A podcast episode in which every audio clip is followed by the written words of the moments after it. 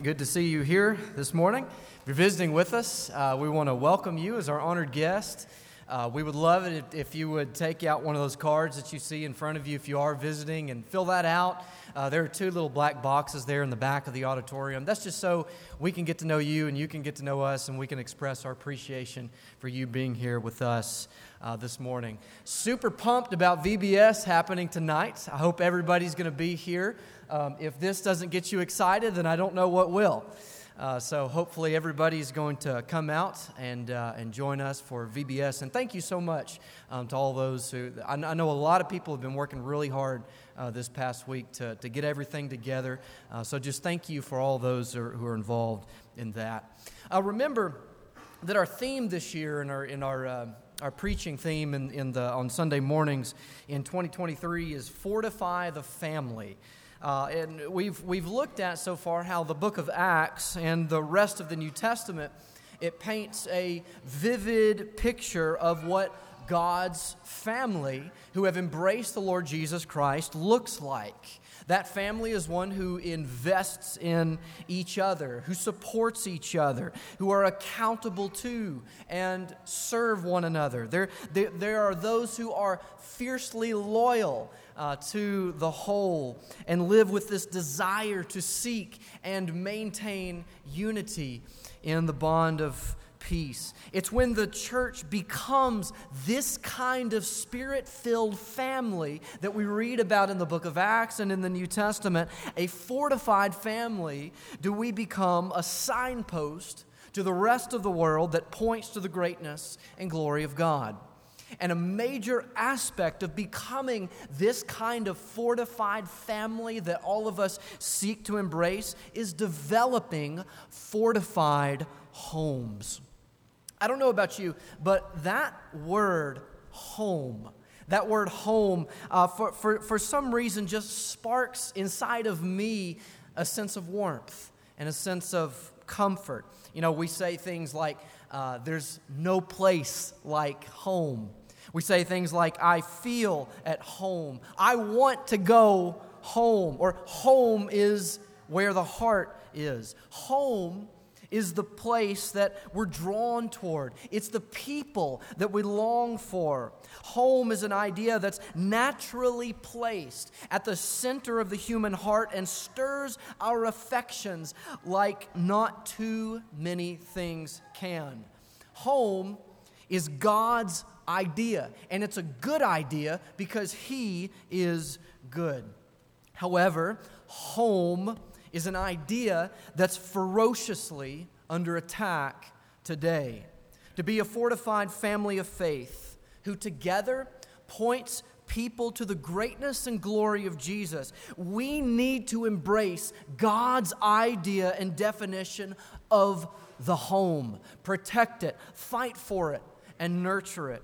So today we're beginning a series entitled Fortify the Home. And, and I pray that God will use His word that we open up uh, this morning and for the next several weeks uh, to, to develop in us a desire, a deeper longing uh, to fortify our, our homes within our church body here um, and, and, then, and that we will embrace God's way, God's definition of the home even more so, so that the world, everyone outside of Jesus, will see him through us by the lives that we live. So, what do I mean when I say home? Let's define our terms here for a moment. People have all kinds of ideas about what home is, about what home looks like. But what's God's idea? because that's what matters. Take out your Bible with me and turn to the book of Genesis, as was read for us a moment ago. The book of Genesis. Let's start in verse, uh, chapter 1, starting in verse 26. We see God's idea and definition of the home laid out for us in the very beginning of the Bible. Genesis chapter 1, starting in verse 26. Let's read verses 26 and 27 together. The text reads Then God said, Let us make man in our image, after our likeness, and let them have dominion over the fish of the sea, and over the birds of the heavens, and over the livestock, and over all the earth, and over every creeping thing that creeps on the earth. So God created man in his own image. In the image of God, he created him. Male and female, he created them.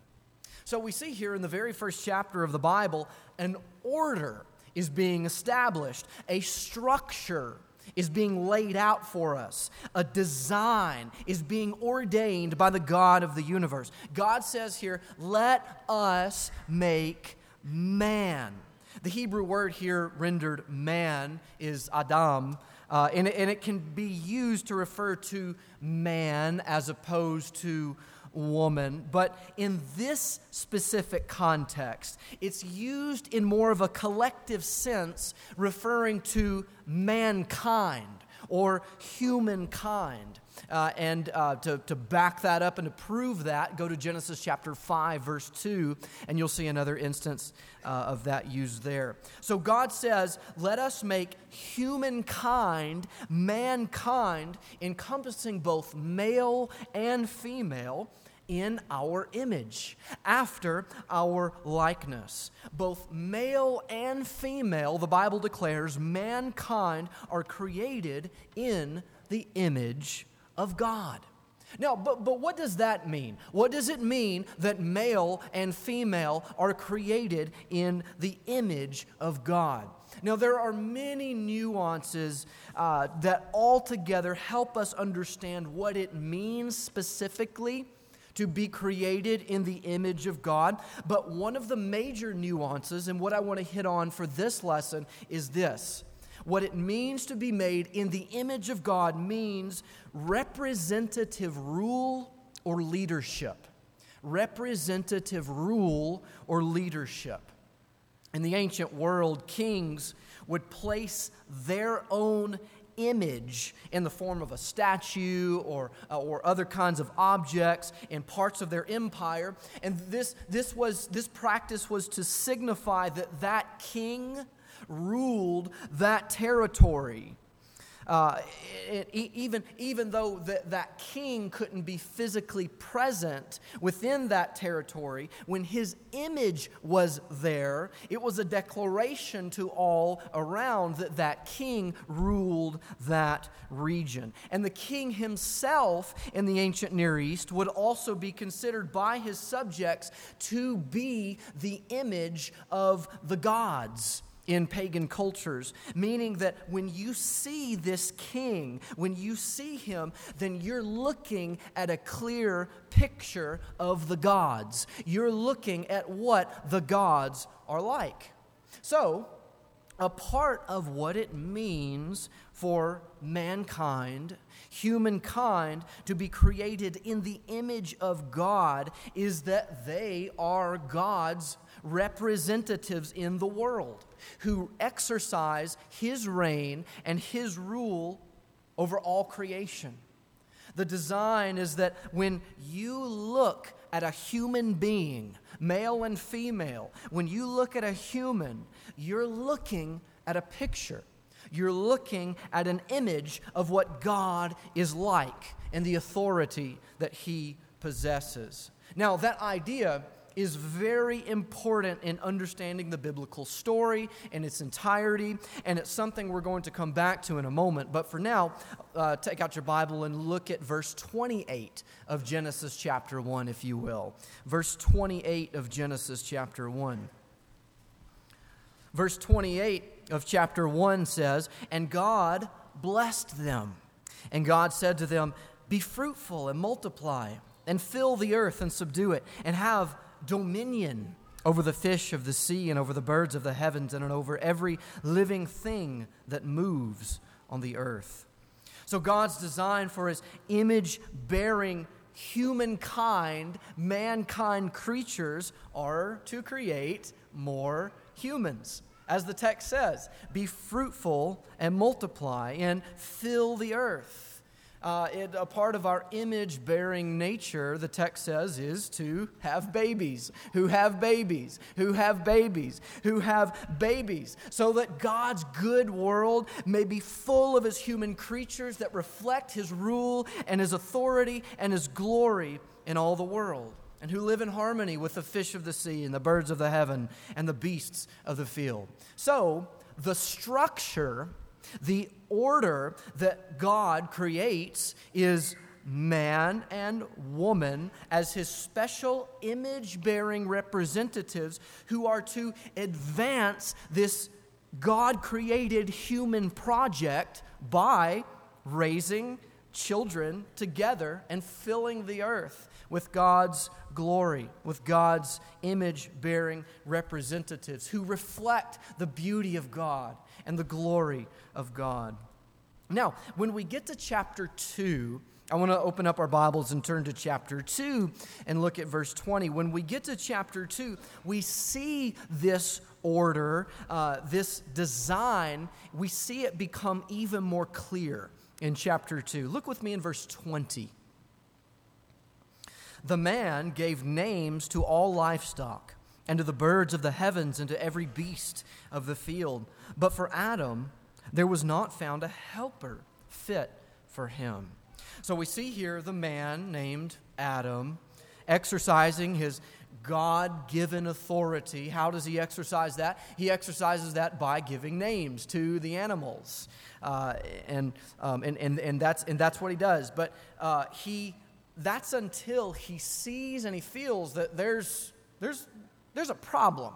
There, there's not something that, there, there's something that's not quite right here. Like the animals, the birds of the heaven, the fish of the sea, the beasts of the field, I mean, they're great and all, uh, but they're not compatible to him in a way that his heart needs. And Adam recognizes that. He recognizes that, there, that there's a void um, that needs to be filled. Among all the created beings, not one of them serves as an adequate companion for him and his needs. And God recognizes this too. And that's why it says what it says next in verse 21 of chapter 2. Verse 21 through 23 says So the Lord God caused a deep sleep to fall upon the man. And while he slept, took one of his ribs and closed up its place with flesh. And the rib that the Lord God had taken from the man, he made into a woman and brought her to the man. Then the man said, This at last is bone of my bones and flesh of my flesh. She shall be called woman because she was taken out of man.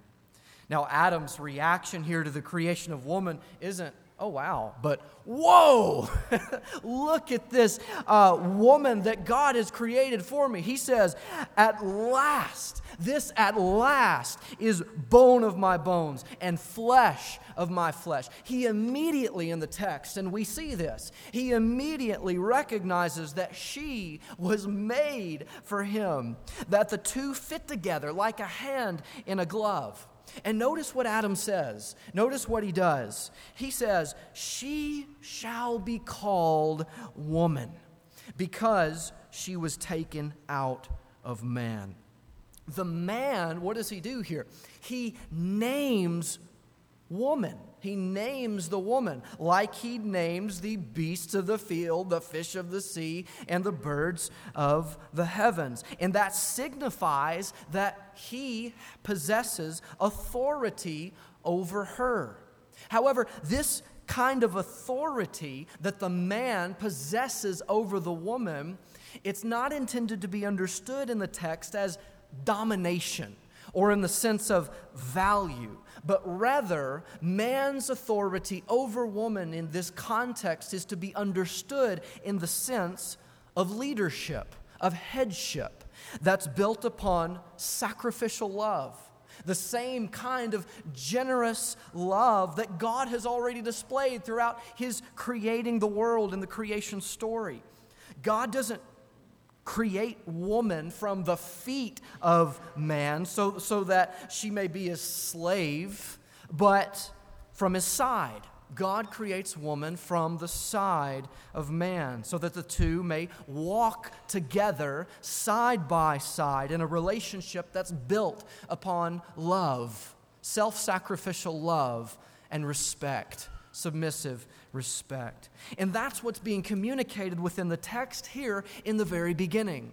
Man and woman carry the same value as God's image bearing representatives, but carry different roles in their relationship with one another. And God titles this design in the next verse, in verse 24 of Genesis chapter 2.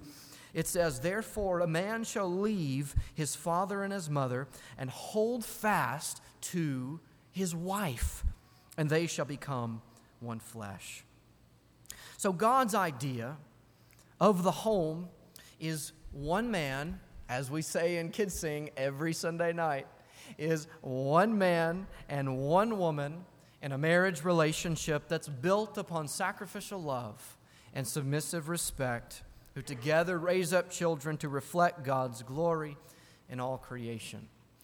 That's God's idea of the home. And it's a good idea.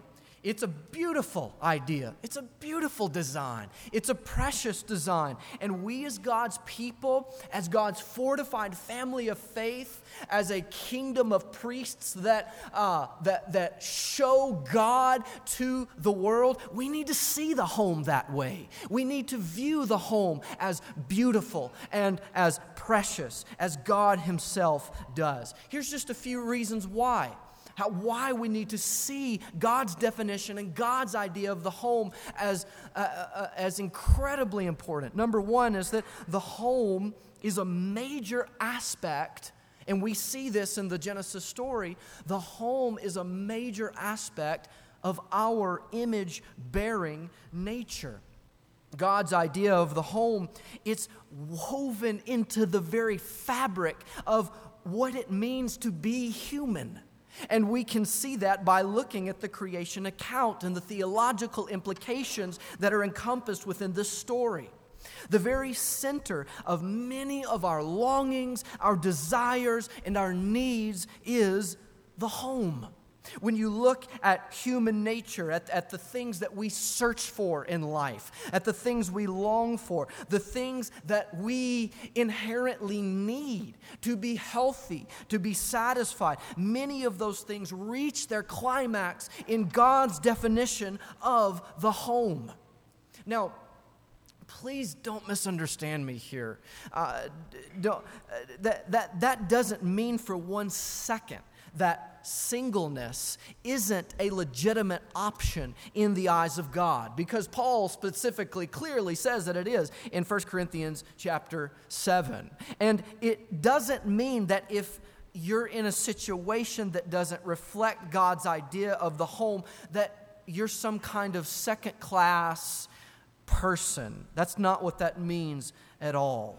You don't have to be married or or to have children to be God's glorious representative and find overwhelming satisfaction in Him.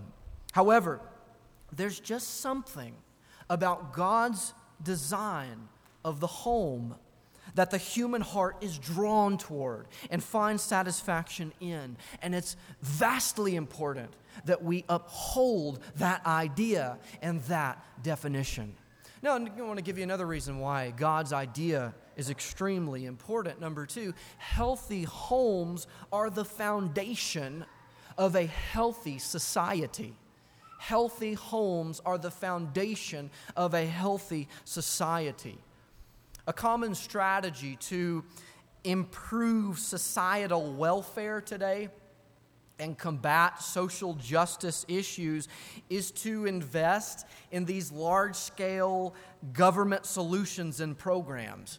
But I would argue, because I think this is biblically accurate and statistically accurate, that government is not the best agent to raise up a healthy society. Healthy, God designed homes are the best mechanism for improving societal welfare and accomplishing justice and fairness for all that live within it. Children that are taught to love God with all of their heart and fear Him with all of their soul, and to love their neighbor as themselves, which are modeled by two God fearing parents, that's the best mechanism for lifting people out of persistent poverty. It's the best mechanism for keeping people safe from sexual abuse and violence. It's the best mechanism for combating education failure. It's the best mechanism for fighting crime in the community. And it's the best mechanism for keeping minority groups safe from discrimination. God's idea of the home is extremely important. And we, as God church, God's church, need to uphold that idea. And then, lastly, here, why God's idea is so important. Homes are the building blocks of the church's mission and structure. Homes are essentially training and sending agencies that raise up godly servants to be like Jesus and reflect his glory in all the world. The home, it's God's idea, and it's a good idea because He is good. And He created a design that brings about, that's intended to bring about human flourishing and satisfaction. However, when that design is subverted, and humans choose to create their own design and follow their own pattern to reach satisfaction and fulfillment, the effects are devastating. And that's what's being communicated in the very beginning in the Genesis account that Jeremy alluded for us in a, a moment ago. Turn with me to Genesis chapter 3. Genesis chapter 3, starting in verse 1. I'm going to read verses 1 through 6 of Genesis chapter 3. Uh, but so far, uh, we've been in Genesis chapter 1 and 2, and, and we've seen God's original design for the home and family. Uh, but I want to draw your attention now to what happens in Genesis chapter 3, where God's design is devalued, it's undermined, and it's replaced by something else. Look with me in verse 1. Now the serpent, the text says, was more crafty than any other and focus with me on this phrase beast of the field. The serpent was more crafty than any other beast of the field that the Lord God had made. Now, pause here for a second. We're going to pick back up here in a moment. But the serpent in the text is identified as a beast of the field. Now, remember that we talked about earlier that mankind was created in the image of God, who possesses the authority to rule over the beasts of the field and the fish in the sea and the birds in the heavens. Man has this God designed authority over creation, over the world. So God's design is for man and woman to have dominion over this creature, over this serpent, the beast, a beast of the field. But notice what happens next in verse 2. He, the serpent, said to the woman, Did God actually say, You shall not eat of any tree in the garden? And the woman said to the serpent, Well, we may eat of the fruit of the trees in the garden, but God said, You shall not eat of the fruit of the tree that's in the midst of the garden, neither shall you touch it, lest you die. But the serpent said to the woman, You will not surely die. For God knows that when you eat of it, your eyes they'll be opened, and you'll be like God, knowing good and evil. So when the woman saw that the tree was good for food, and that it was a delight to the eyes, and that the tree was desired to make one wise, she took of its fruit and ate, and also gave some to her husband who was with her, and he ate. Now, I want you to see this with me because it's very important. The first three chapters of Genesis contain a multitude of weighty theological truths that are echoed all throughout the biblical story. And we're witnessing before our very eyes one of those truths. God created man. God created man and woman to be his image bearing representatives who are tasked with ruling over the creation. Man to be the head over his wife, and both of them to be in authority over the birds of the heavens, fish of the sea, and beasts of the field. That's God's design, that's God's order. Man, woman in a relationship, same value, but a structure to their relationship. Man, woman, creation. Man, woman, creation. That's the order. That's the design that we see within the text. Now, notice with me in the fall narrative here, we see what we see is a complete reversal of that original design that God created in the beginning. The serpent, identified in the text as a beast of the field, he comes to the woman and he tempts her. Thereby, what he's doing is he's usurping authority over her. The woman, what does she do? She, in turn, comes to the man and tempts him to do the same thing that she gave in, in, into, thereby usurping authority over him. Do you see this? Do you, do you see this in the, in the text? Do you see what's going on here? God creates an order. God creates a structure man, woman, creation. But that order in Genesis chapter 3, it's flipped, it's reversed. It's now beast, woman, man. The order is flipped, the order is distorted, it's subverted. And if you're a Bible student, you know that the effects of that are absolutely catastrophic. Sin is unleashed because of that in God's good world and brings about what does it bring about? Violence. It brings about oppression, abuse, corruption, and death, both to mankind and to the creation. Why? Why? Because God's design his order that's good and beautiful and precious and is intended to bring about the greatest satisfaction that, that, that, that you could dream of. That order, that design is devalued, it's undermined, and it's replaced with something else. What is this text teaching us? What is this telling us? This text is telling us that when God's design for the home is subverted, the effects are devastating. When daddies don't act like daddies, but become self indulgent carnal people, Their little girls are set up to crave destructive kind of attention from a man in the future, and their little boys, more so than not, grow up to be just like they are.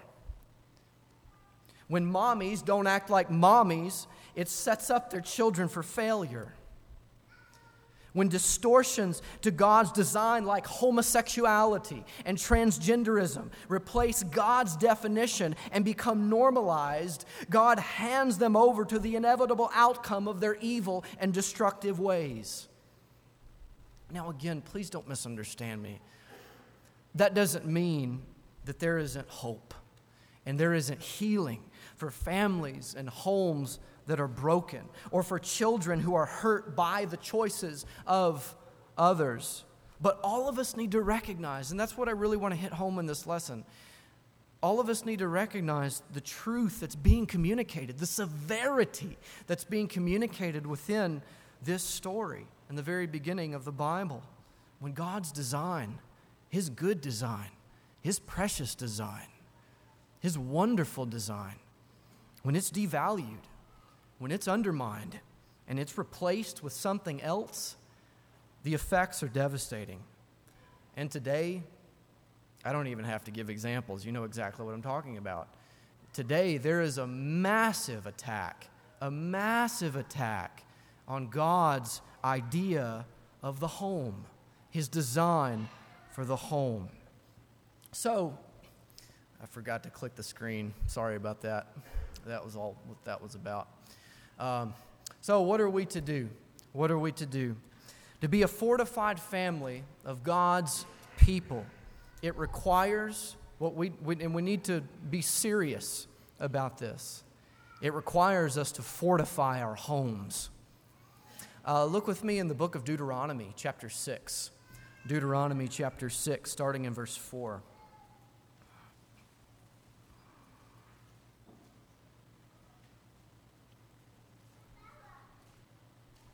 Verse 4 through 9 says, Hear, O Israel, the Lord our God, the Lord is one.